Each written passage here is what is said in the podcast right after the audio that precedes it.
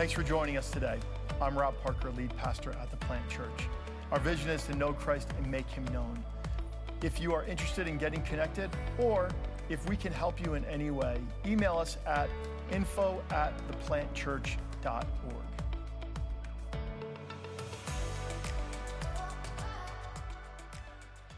Good morning. Some of you are alive. Good morning. Guess what we're talking about today? You guys are brilliant. You guys are so smart. We're talking about peace. Uh, uh, if, you, if you haven't already opened up your Bible to the book of Psalms, we've been in the Psalms of Ascent, uh, and we're going to open up to Psalm chapter 122. Psalm 122. Um, we're going to continue our series this morning that we're going through the month of August through Labor Day weekend uh, called Ascent Journey to the New Normal. And remember, we, we talked about how uh, we've, we've been in this weird place the last 18 months. And, and, and we're headed into this new normal. What does life look like? And we're, we're looking at how things have been uh, uprooted and shaken up and all the chaos and confusion, what, what scholars who study the Psalms call disorientation. Any of you felt disoriented the last 18 months? And, and, so, what does it mean to journey out of that? And what these Psalms that we're looking at here, the Psalms of Ascent, are, are Psalms uh, that are for pilgrims journeying to Jerusalem. It's pilgrimage uh, Psalms. And so, these Psalms are all about taking us from where we were to where God is inviting us to be. And so that's, that's what we're doing during these uh, next few weeks. And we're going to look at Psalm 122 today. Uh, but before we, we dive into more of this idea of peace and shalom, I, I find those videos so helpful. Did you guys find that helpful? Did you learn something about biblical peace? There's a whole bunch more if you're interested where those came from. Um, but before we, we get into talking of that, I, I just want to put a, a, word image in your mind, or kind of a picture in your mind. How many of you enjoyed uh, building with Legos as a kid, or maybe you still build with Legos? I don't know. Any Lego fans? No one played with Legos? Okay, okay, all right. I was getting worried. I was getting worried. I was like, you were all sheltered uh, if you didn't have Legos. Uh, or or how, how many of you remember when you built a Lego set? I, this was like my family's uh, thing every Thanksgiving, or Thanksgiving, every Christmas. Uh, we would get like some big new Lego set. That was like the big gift, right? And, and then we would spend the rest of the day building it, putting it together, doing that whole thing. Uh, how many of you remember this? Uh, and, and we would get it done. And I remember on a couple of occasions in particular, I would put this Lego set together, and, and I would get to a certain point, and it would be like, now you're going to connect this part that you built to this part over here, and it's going to connect on this little hinge that's like buried, like way beneath all these bricks that you already stuck together. And you go, I don't have that piece. Wait, where, how am I, where, where's that piece come from? I didn't see that piece. And you realize you missed a page in the instructions somewhere, right? And you skipped over something. Anyone ever done that before? And you're like, I got to tear the whole thing apart and, and go back to where I was because there was something missing in, in this structure, in this Lego structure. Or how many of you, maybe the modern day version of building with Legos is you put together IKEA furniture? Anyone put together IKEA furniture re- recently?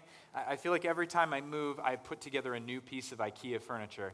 Um, and, and I have to get resaved and sanctified after because sometimes the language is very colorful. You, you all have trouble with, with IKEA furniture. It's just like one of those things where it's just assumed it's going to be easy, and, and, and, a lot of people have a hard time with it. But you're putting together IKEA furniture, and the same thing happens. You put this great uh, new couch together, or a table, or a bookshelf, and you get towards the end, and you're like, now you're going to take uh, the piece that you put on in step two, and you're going to connect it here, and you're like, wait, I, I didn't I missed that. Where's that piece? I'm like, and then sometimes you're like, will it stand without that if I just leave it out? You think it'll work?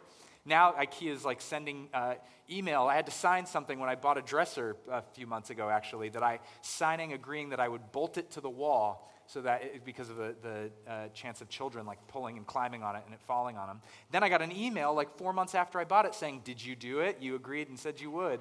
I'd never seen that, so some things must have happened. But that happens a lot with IKEA furniture too. We're like, "Oop, something's missing. Can it work without this? Maybe not. Maybe it will. Maybe it won't." And, and that is actually a good picture of what we're talking about when we talk about peace in the Bible. Uh, real biblical peace is, is all of the parts to your Lego set get put together properly. There's nothing out of order. All, of your uh, pieces to your IKEA furniture are in place. It's not wobbly, it's as it should be.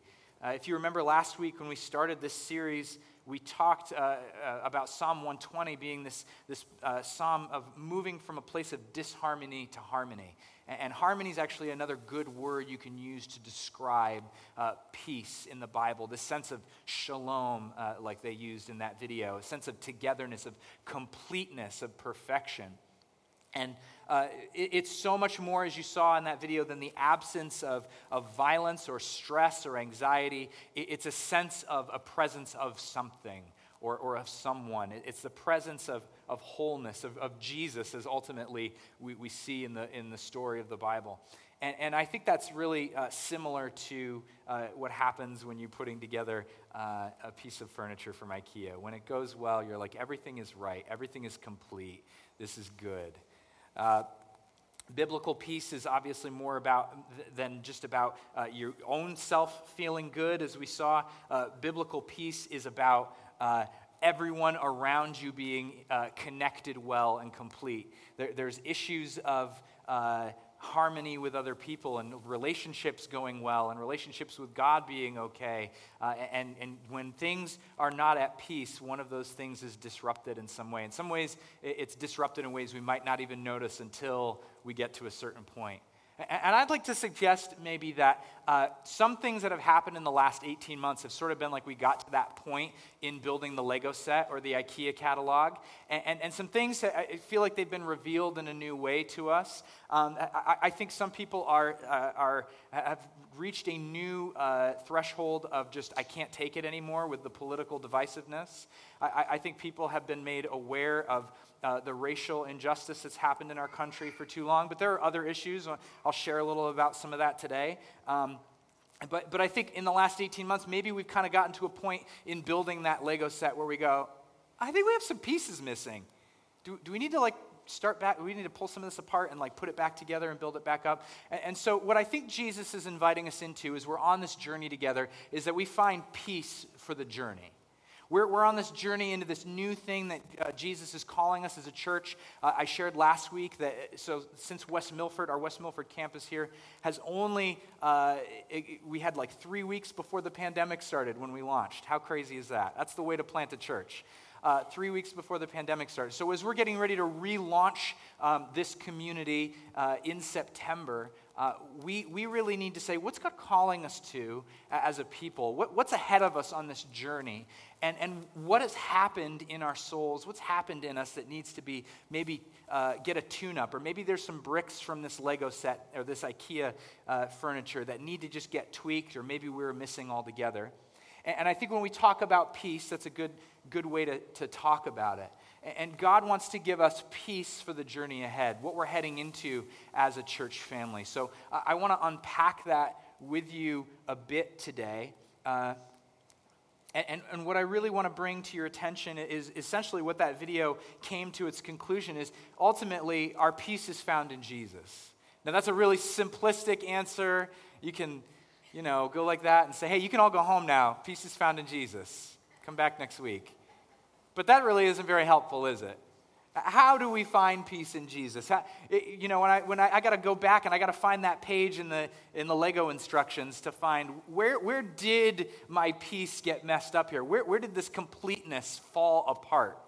And, and so uh, I want to suggest from Psalm 122, uh, there's three ways in, in where, or three areas we find peace in Jesus uh, from Psalm 122. So, what we're going to do is, I, I want to read Psalm 122 to you, and, and then we're going to just go through it uh, bit by bit. Are you all with me? Two of you. Praise God. Let's go. Psalm 122. Let's, let's read this together. Actually, you know what? I'm, I'm just going to call an audible right now. Let's, let's just read through this as we as we go. We're going we're gonna go through each of these, these ways that we find peace uh, in, in, Jesus. And we're just going to read along as we go. That way I can kind of keep you tracking with me. So, Psalm 122, this is a psalm where, where you arrive at Jerusalem. This, for the pilgrims, this would be like the, the party song, like, we're here, we made it, now what? And a lot of times I think our Christian journey is a little bit like that. Okay, I'm following Jesus, now what? Jesus is peace. What does that mean? Well, first thing I want to talk to you about is, is from these first five uh, verses here. in Psalm 122. So let's just read this together. Verse 1 through 5. It says, I was glad when they said to me, Let us go to the house of the Lord. And now here we are, standing inside your gates, O Jerusalem. Jerusalem is a well built city. Its seamless walls cannot be breached. By the way, there's shalom language in there. You hear that completeness? All the tribes of Israel, the, the Lord's people, make their pilgrimage here. They come to give thanks to the name of the Lord as the law requires of Israel. We're going to stop right there. So, this is, this is the first thing that happens when, we find peace, and the first way we need to find peace.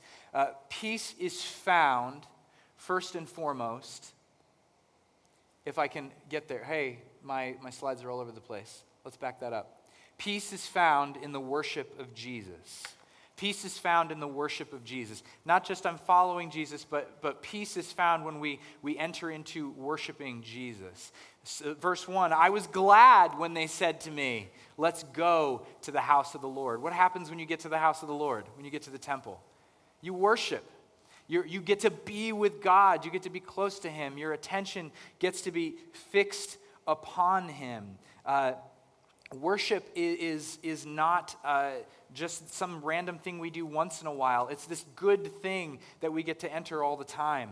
Uh, something Eugene Peterson uh, says in one of his books. He, he says that uh, worship is not an exception to which we aspire, it's an instance of the average. What does that mean? It, means that worship isn't just this thing I go do once in a while when I feel anxious or I feel stressed or I, I need that hit of, of the presence of Jesus. The, the presence of God, worship is something we, we live in, we do regularly. Uh, there, there's a sense in, in our, our modern church culture where worship is uh, this like flashy, exciting thing. And sometimes it can be really exciting and we can, it, we can really be experiencing God's presence. But something that's really important to remember is that uh, worship is something so normal. It's something so normal that we just enter into and experience. Uh, and, and, and the more we do it, this is the whole point of it and why it's critical for our following of Jesus. Uh, Christian worship, it gets the attention off of us, it gets the attention off of our problems, it gets the attention off of the, the things happening around us, and it gets our attention on to Jesus. Worship is all about where you're giving your attention. Some of us like to give our attention to our favorite hobby. We give our attention uh, to uh, our, our work. We give our attention to many good things. Sometimes, honestly, we can overly give our attention to family and worship family. Believe, oh, he didn't say that. You can worship it. Yeah, you can. You can worship your family above and, and over God and make excuses for not following God because, well, my family, I got to do this or that. But, but Jesus is calling all of us into this place where we give our attention to Him over these things that are distracting us. And, and I really think this is a lost art in the church today, mainly because we're not really good at uh, keeping our attention fixed on one thing. Really distracted. We live in a, a, scrolling culture as we scroll through our phones, a texting culture, quick, as fast responses. I, I saw someone the other day uh, talking about how people complain about slow Wi Fi, and, and the guy's comment was, It's going to space. Give it a minute. And I thought that was so good, such good perspective. Like, we need to be able to slow down enough to give our attention to Jesus for long enough for him to change our perspective. I'll say it one more time. We need to slow down for long enough to give our attention to Jesus for long enough to change our perspective. A.W. Tozer who's a, a, a, pastor in, in our movement, the Christian and Missionary Alliance. He calls worship the missing jewel in the crown of the church. And he wrote this in the 50s, by the way. He, he said, he, I'm going to butcher the quote, but he said in that time, uh, man, the church is just too distracted by all its technology and, and, all of its advances. And I was like, oh my goodness, he's rolling over in his grave right now, if he only knew.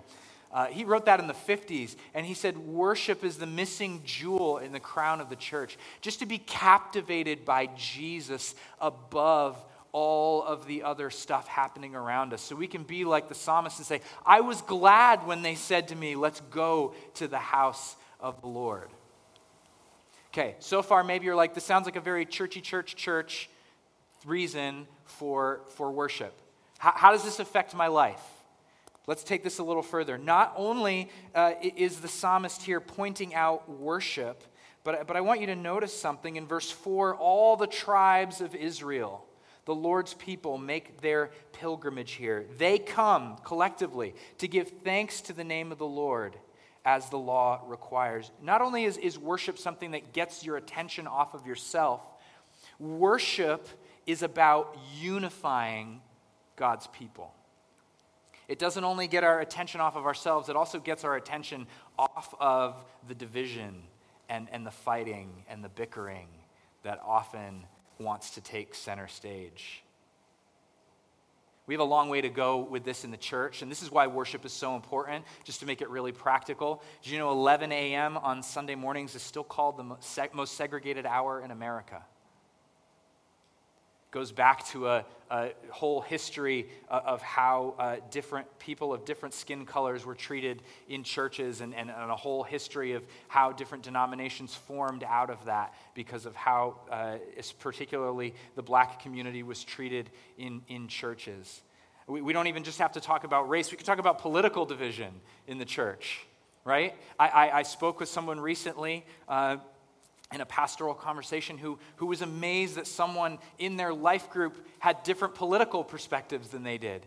They didn't think it was possible. And I, am not saying that to make fun of them or criticize or anything, but, but I think it's really easy for us to, to be very uh, focused on our own views and our own way of doing things. And we just assume everyone else following Jesus must be just like me, have the same perspective, the same background. And, and when we, we do that with, with anything, we talk about race, we talk about politics, we talk about uh, so many other divisive uh, conversations and things that get in the way. Uh, we're, we're not really unifying with our worship. And, sometimes we, we've had people who, you know, out of one side of their mouth have, have praised Jesus, and on the other side uh, of their mouth have, have made rulings in, in uh, one uh, church denominationally in the United States decided, okay, we can baptize uh, black slaves, uh, but it's okay, you can still keep them as your property, for example. And this is uh, probably back in the colonial, colonial times that this happened. I, I just use that as an example to, to point out how easy it is to think we're worshiping God and have this huge gap in how we are unifying God's people at the same time. So even we're singing this song this morning that uh, Jess and Jersey were leading us in, and we're just singing Jesus, Jesus you make the darkness tremble. And, and I think uh, to let that really get at us, to really worship, means it's going to impact some things uh, that we aren't maybe aware of. Maybe it's going to unify us in a way and open us up to unifying us with our brother and sisters in a way that maybe we didn't expect. One commentator says this about this passage the requirement of praise at a common place brought the tribes together in a congregation in which all knew themselves as sisters and brothers and as neighbors. Brought together in a common place. All these tribes, geographically separated, different families. And they were being brought together, this vision of God's people coming together in one place. And it was worship that unified them. It was worship that brought them together from their various backgrounds, their various, uh, their various economic uh, statuses, and, and we can look and say, well, they were all Jewish people, though. They were all Israelites. That's true. But now look what happens in the New Testament. Ephesians chapter 2, Paul says this This is the peace coming in the form of Jesus. For Christ himself has brought peace to us. He united Jews and Gentiles, two different uh, ethnic groups, different political backgrounds, different socioeconomic statuses. He united Jews and Gentiles into one people when in his body on the cross, he broke down the wall of hostility that separated us. Do you realize that the enemy works overtime to keep a dividing wall of hostility between you and everyone that thinks differently than you and looks differently than you? He's working overtime to make sure that your worship isn't pure and it remains divided instead of unified. But Paul says Jesus came Christ Himself brought peace. Man, there's been a lot of crazy things that have happened in the last 18 months. For some of us, this has been, it's not like it's only been going on in the last 18 months, but for many of us, this has been a revealing and it's been eye opening. And, and, and, I think we come to these situations, and you know, I know many uh, young Christians, especially, that are now leaving the faith because they see what they see apparent hypocrisy. And I see people getting uh, full of bitterness and hatred uh, towards each other, and there's divisiveness and there's arguments. But here, Paul provides the way forward. And just imagine this in this context of worship. We're really gathering before Jesus himself. And he says, Christ himself has brought peace to us. He's broken down the dividing wall of hostility. He goes on the next verse. He made peace between Jews and Gentiles by, watch this, creating in himself one new people from the two groups.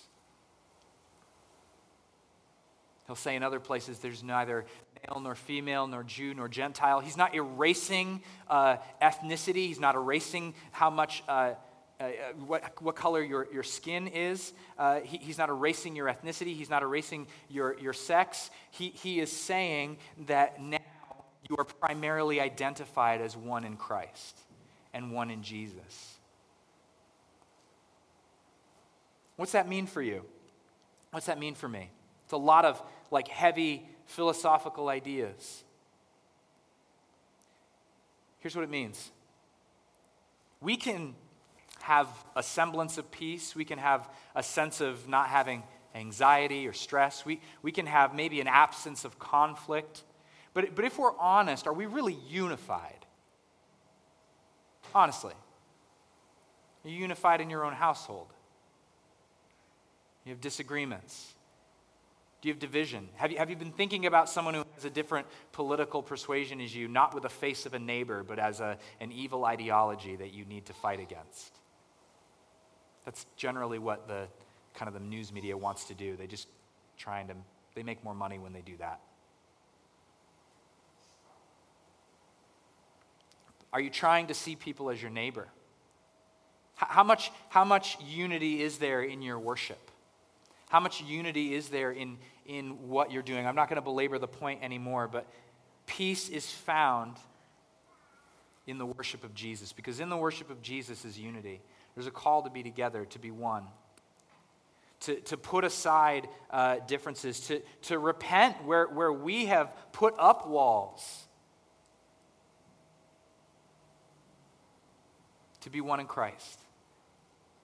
Because here's the thing when, when you come face to face with Jesus in worship, this is my own experience. When you come face to face with Jesus, the real Jesus, not just it was a good time and the songs felt up, but I mean like when you meet Jesus in worship or you meet Jesus in prayer, especially when you're doing it with other people, man, you, you can't, it, it's so tangible. It is so tangible. You, you, you can't begin to describe the sense of just unity that you have with the people that you're praying with and worshiping with. I, have people that I've prayed with or spent time in worship with, never met them in my life, and after I'm like hugging like I've known them for years, and we're like crying tears because we met with Jesus, the one who brings us together and makes us one people. It's like you're meeting your long lost sibling that you've been separated from since birth. Isn't that amazing?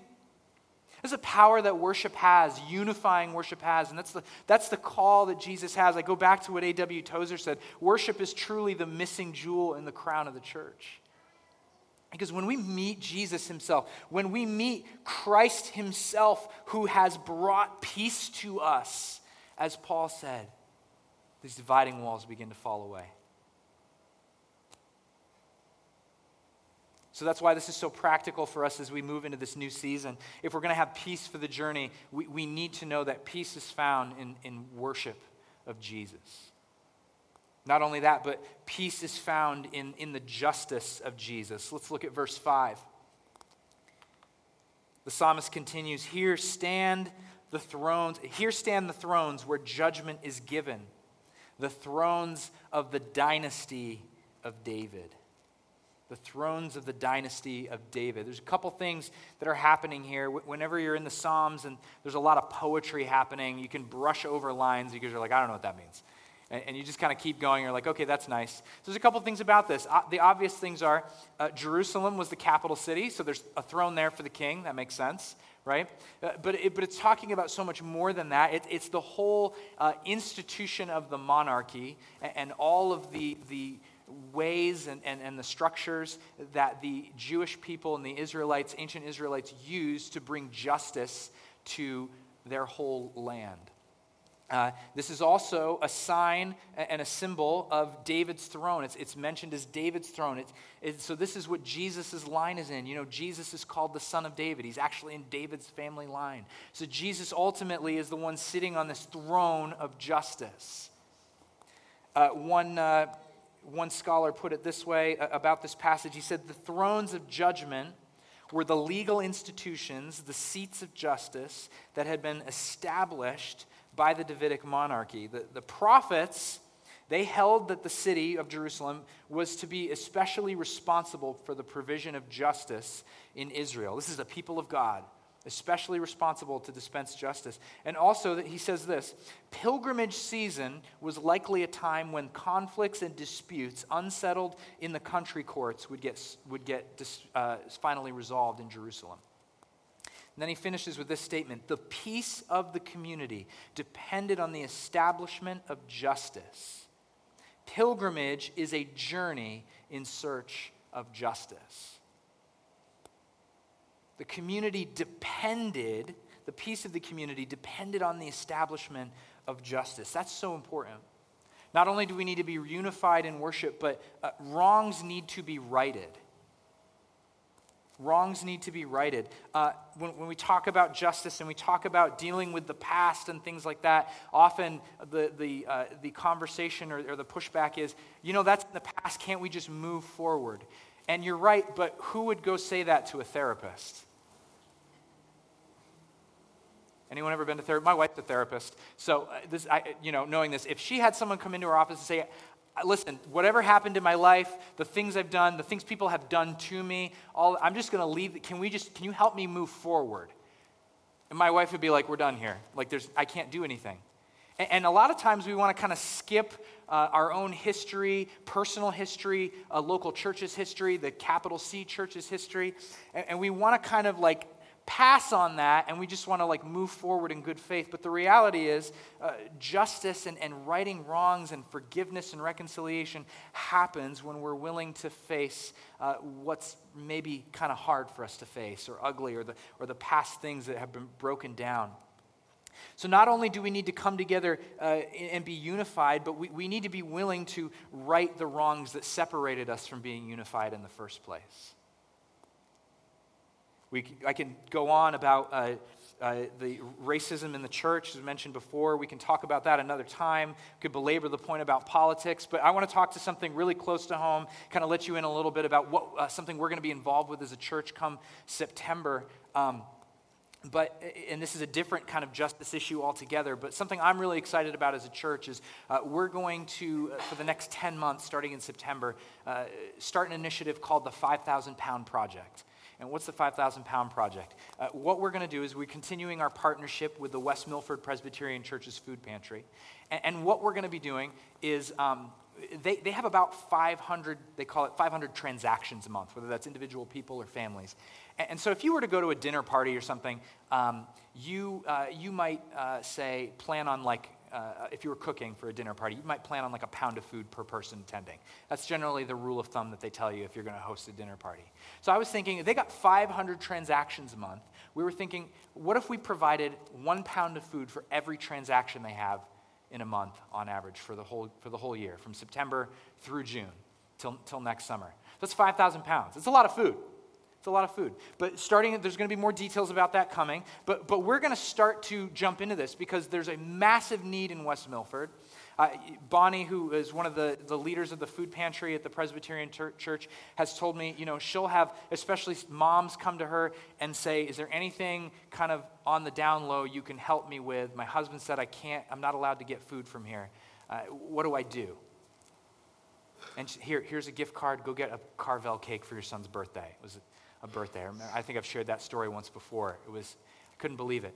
But, but there, there are folks who are in desperate need and either uh, because of pride, maybe not willing to get food, or, uh, you know, just for any number of reasons, are not getting food, or, or even if they are getting food, there's a huge need. Tons of people have lost work in the last 18 months. Uh, people are uh, having a difficult time with sickness and illness, and they're not feeling like they can go back out to work in the world. Uh, some of us are, are, fortunate enough to have jobs that allow us to work remotely. Uh, not everyone has been able to work remotely and, and it's caused a huge uh, problem. And, and, so there's a bit of, we can talk about an injustice in this way. There's something in our, that's missing, right? If, if we were to put the, the wall of West Milford together, the Lego set of West, West Milford, there'd be pieces missing. There'd be people without food. There'd be children. Are you guys with me? Okay. There'd be young, young children without food. There, there, there'd be a huge gap and a huge need. And, and so uh, we want to help provide for their future righting the wrongs that are happening right in our own local community. Amen? That's, that's part of justice, too. It doesn't have to just be the, the issues you see come up on the news. Biblical justice, biblical justice isn't about, we're not interested in some cultural, popular thing that, that's happening. We're talking about, well, what does Scripture actually teach us? And part of what it teaches is to care for orphans and widows, care for the poor, care for those who are in need. Now, I want to add one more thing on to that because this is where this whole idea of this, the uh, systems and the institutions of justice are important, just like it says in the psalm. Uh, it's not just about you know individual people needing food and us needing to help them get food. There's a whole bigger issue at play here because we could totally go out and we could buy the cheapest food possible to get as much of it as we can and get 5,000 pounds of food not for, for, for not a ton of money, right? How many of you in college were top ramen fans? I ate a lot of top ramen in college. It was not good for me. Um, no one's know, you guys don't know top ramen? Some people know top ramen? Oh man, was not good for my gut in, in college. Uh, but you could go out and you could buy a lot of top ramen, and we could, look. it's pretty light. It would take a lot of top ramen, but it's cheap. And we could do that, and we could get 5,000 pounds of top ramen and call it a day. But, but here's the thing we, we don't want to just get, and we'll talk more about this and what this looks like. We don't want to just get food to get food. We, we want to get food that's actually going to be good for the people that we're giving it to. People don't think about this as a justice issue, but, but think about this with me. You know, farm to table didn't used to be this fancy bougie. I love farm to table. I'm just, I'm, I'm a foodie, so I love that. But farm to table, you guys know farm to table? Eating, like they grow it in this fancy restaurant. They have their own little fancy garden, and like these shallots are perfect. They come from France. It's so good. But they, they like put it, and it's like they pull it out of the garden, wash it, and it's right in your salad on the table. That's farm to table cooking. And it's a ton of money. It's so expensive. It's a huge industry. You know what farm to table used to be called? Peasants pulling things out of their garden and trying to boil it together a little bit.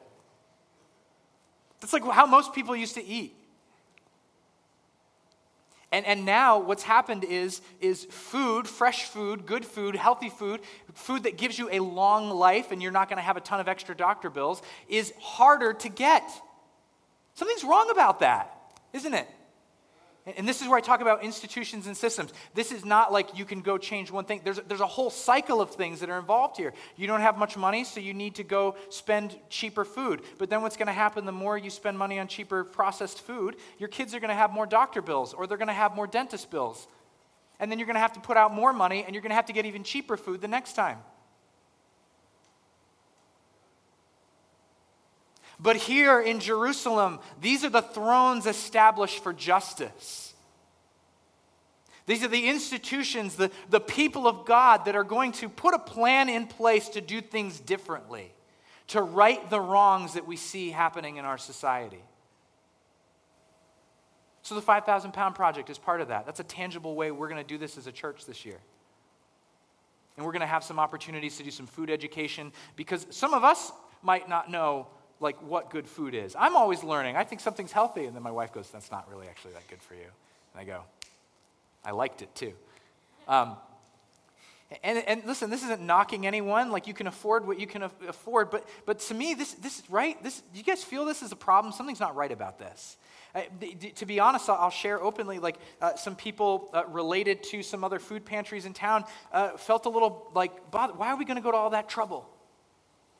Why are we?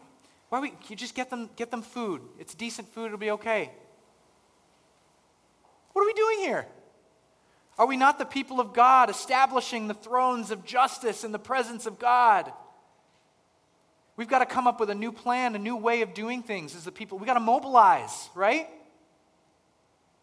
We've got to mo- yeah, thank you. Thank you. This is people's like ability to eat food we're talking about here. This isn't like theoretical. You have, we have neighbors. How many of you actually like live in West Milford or Hewitt? A lot, handful, okay. Nearby, Warwick, Ringwood, surrounding area. Yeah. Any of these communities, be, because we live in one of these communities where it's like middle slash upper class or lower middle class a lot of times, people who have a real need and can't put food on the table and afford it are so ashamed to admit that they can't afford it. No one generally knows. It's, it's a secret, hidden thing that happens in our communities. More suburban communities, it, it happens like that. Poverty's hidden. Maybe some of you are in need. I want you to know there's no shame in needing, needing something, needing help. This is what the people of God do. If your shalom is not right, we need to address it, yes? Jesus didn't just come to give you a nice, peaceful sensation in your heart. He came that we could be at peace, be complete. He doesn't want anything missing from the structure of your life. And, and this leads me to one last thing I want to say about this, whether we're talking about uh, food issue disparities or we're talking about uh, other issues uh, political issues, uh, racial issues, uh, issues involving whatever. You guys probably have 800 other things coming to mind. We could talk about uh, abortion, we could talk about ec- economic issues, we could talk about all sorts of things. Here, here's something I want you to remember Jesus said. Jesus said, Blessed are the peacemakers. Blessed are the peacemakers. He did not say, Blessed are the peacekeepers. Just keep the peace, keep the status quo, don't rock the boat, don't offend anyone. I want you to, listen, hear me. I want you to make peace with people and make peace and be peacemakers in our community very graciously. As your pastor, I'm pleading with you make peace graciously. But we cannot be silent. I want peacemakers. We need to be peacemakers here, not peacekeepers. So it means sometimes we're going to have to say, this is not right. This needs to be addressed. People of God, what are we going to do? Are the thrones of justice being established among your people? Are the plans, the structures, the systems that can combat these wrongs that we see in our own community going to be addressed? Church, you ready for this? We're not messing around come September. Are you ready for this? I got two. That's all I need. Thank you, God. I'm, I'm serious. And, and, I'm, not, I'm not trying to get you to interact because I'm just trying to be entertained and feel good about myself. I really want to know. Like, I want you to be in. I think Jesus is calling you to be in. I actually don't think it's a mistake you're here today because even if this isn't your community or you're not from right around here, I, I really think Jesus is pointing out to you, you need to be in. Where are you establishing the thrones of justice, of Jesus' justice? Because where, your, where his peace is found is where his justice is at work. You're getting fake peace if his justice isn't at work. A lot of people want to hide stuff under the rug, throw it. Don't talk about that. That's too messy. That's going to cause too many issues for too many people. That's going to offend this group over there. They're not going to like it. It's, it's in the news too much. We don't want to sound like we're just going with what's happening in the news cycle. But let me tell you if it's Jesus' justice, you will find peace. You will find shalom. You will find completeness. So we need that for the journey. Finally, peace is found in the blessing of Jesus. Peace is found in the blessing of Jesus. Let's read the, to the end of this psalm from verse 6 on. Pray for the peace, for peace in Jerusalem. May all who love this city prosper. O Jerusalem, may there be peace within your walls and prosperity in your palaces. For the sake of my family and friends, I will say, May you have peace. For the sake of the house of the Lord our God, I will seek what is best for you, O Jerusalem. This is a, an interesting way to end the psalm. We don't think about this idea in our culture very much. We're, we're not. Um, people who think about the idea of blessing very much, but there, there's two basic biblical ideas, and, and these didn't stop being things that were important when the Bible stopped being written, by the way. They're things we do now, we just don't realize it. Uh, God calls his people to be a blessing people. Not just to be a blessing, there's action involved in this too, but literally to speak blessing to people. There's two different uh, uh, ideas in the Bible there's blessing and there's cursing. Last week, if you were here, we talked about how we often weaponize our words. You remember that? That's cursing. When we say we want th- something to go bad for someone, usually we say it in a moment of anger and later we go, well, I was just angry. Yeah, well, you curse them. Maybe pray for their well being now. Come in the opposite spirit.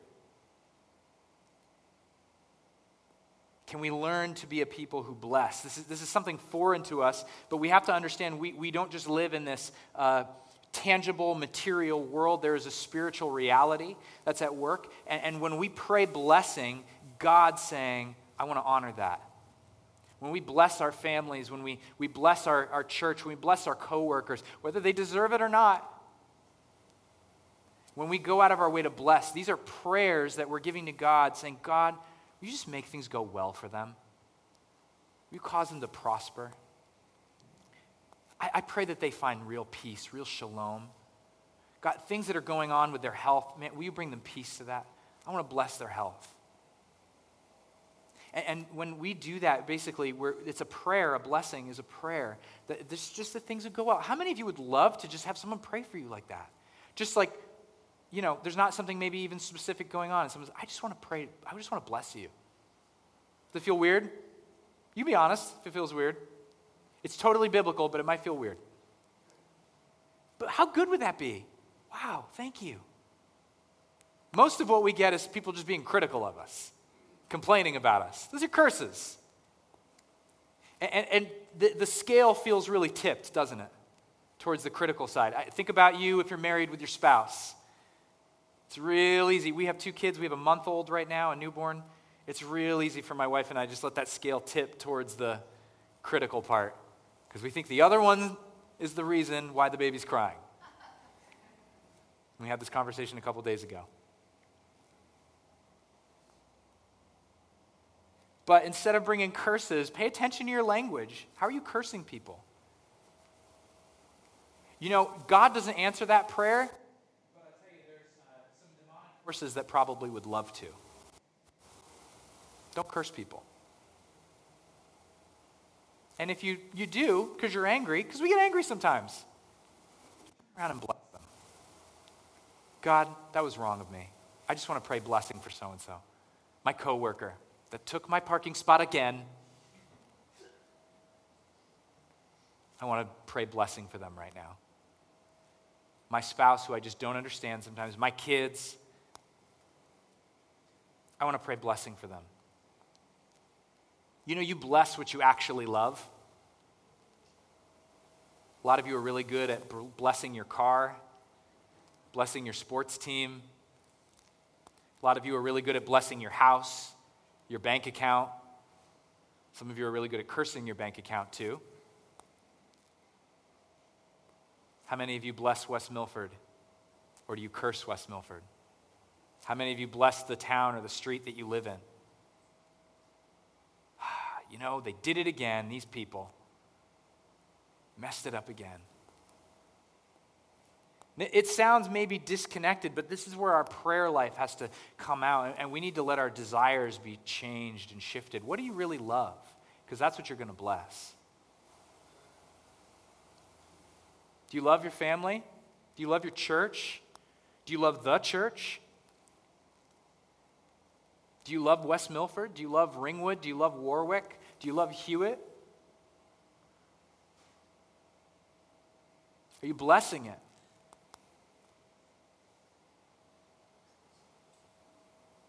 Guys, I, I think the church has been too involved in, in cursing, to be completely honest, criticizing.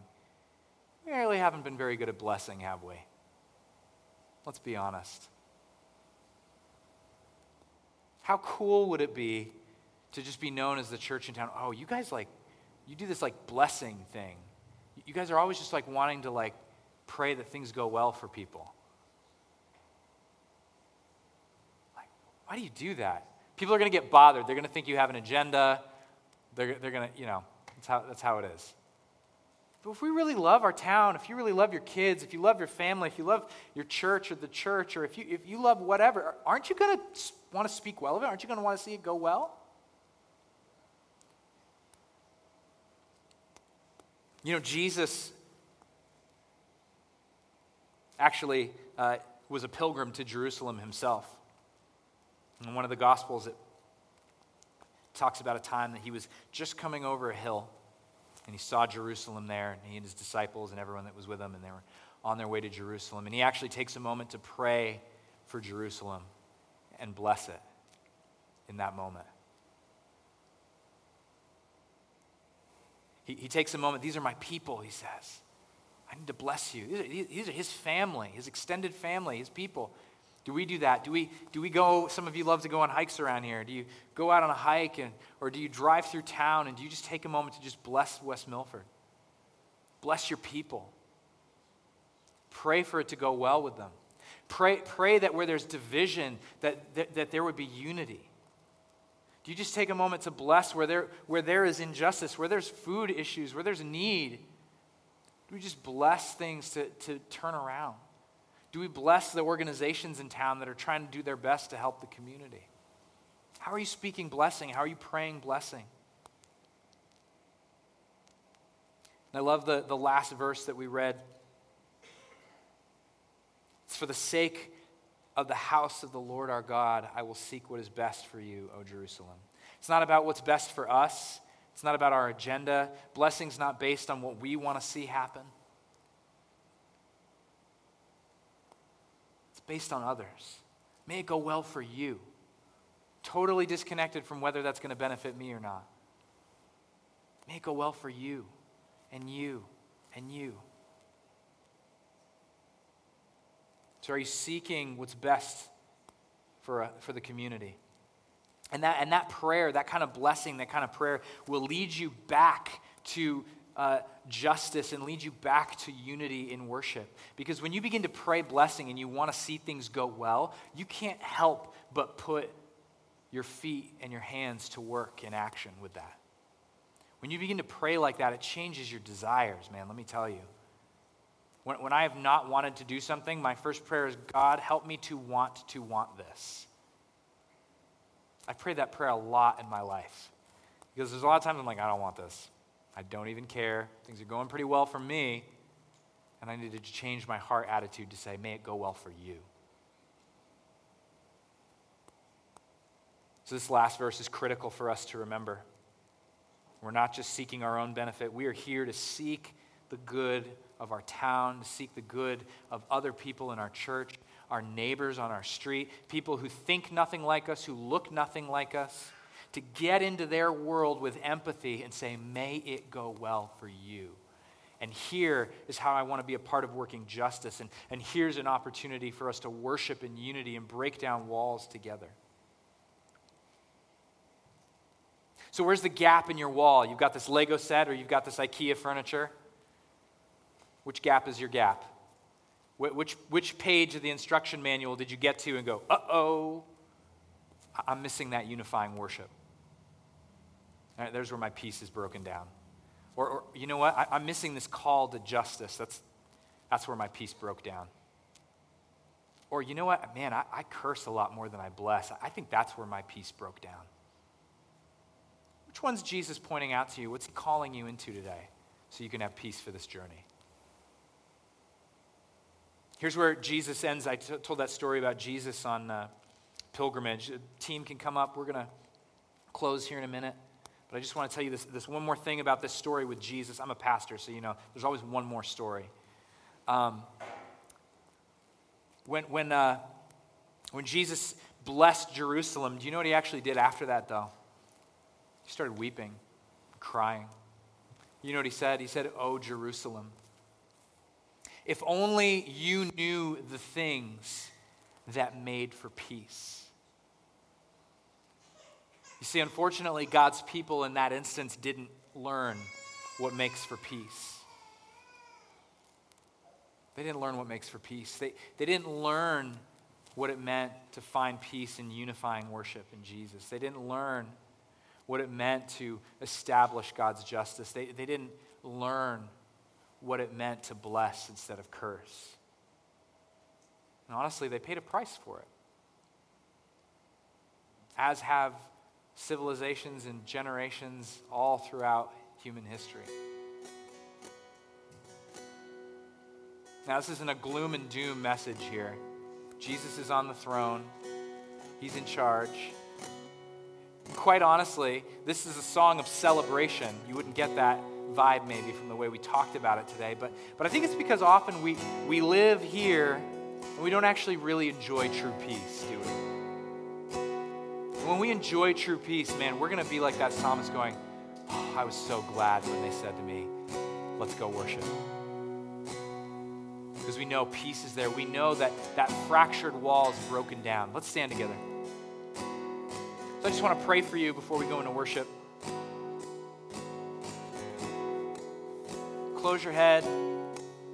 Close your head. Close your eyes, bow your head. One of those, whichever one seems to be biologically accurate.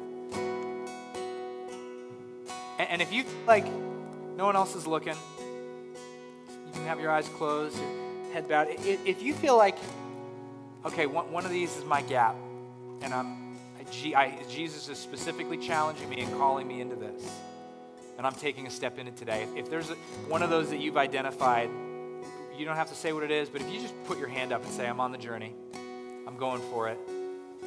Yeah, awesome. Oh, cool. Jesus is doing something really cool in you. And, and you know what? You can be totally honest as you begin to unpack this with the Lord and in, in community, and even come talk with me, but, but with anyone here in our church family, you can be honest and be like, I have, I've been terrible with this. I, I don't even know where to start. That's okay. That's exactly the perfect answer to start with. Jesus is inviting you on a journey into his peace, and it's going to be really good. So, Jesus, all of these that have raised their hands and everyone else, you're working their peace into their hearts. We thank you for that, Jesus. We just pray that you would do a new thing this week, this month, this year. And, just captivating them with you, Jesus, the Prince of Peace. Captivating with you as a source of peace, of wholeness, of completeness.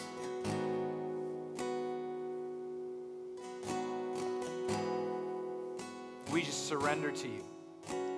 We surrender to the work you want to do, Holy Spirit, right now.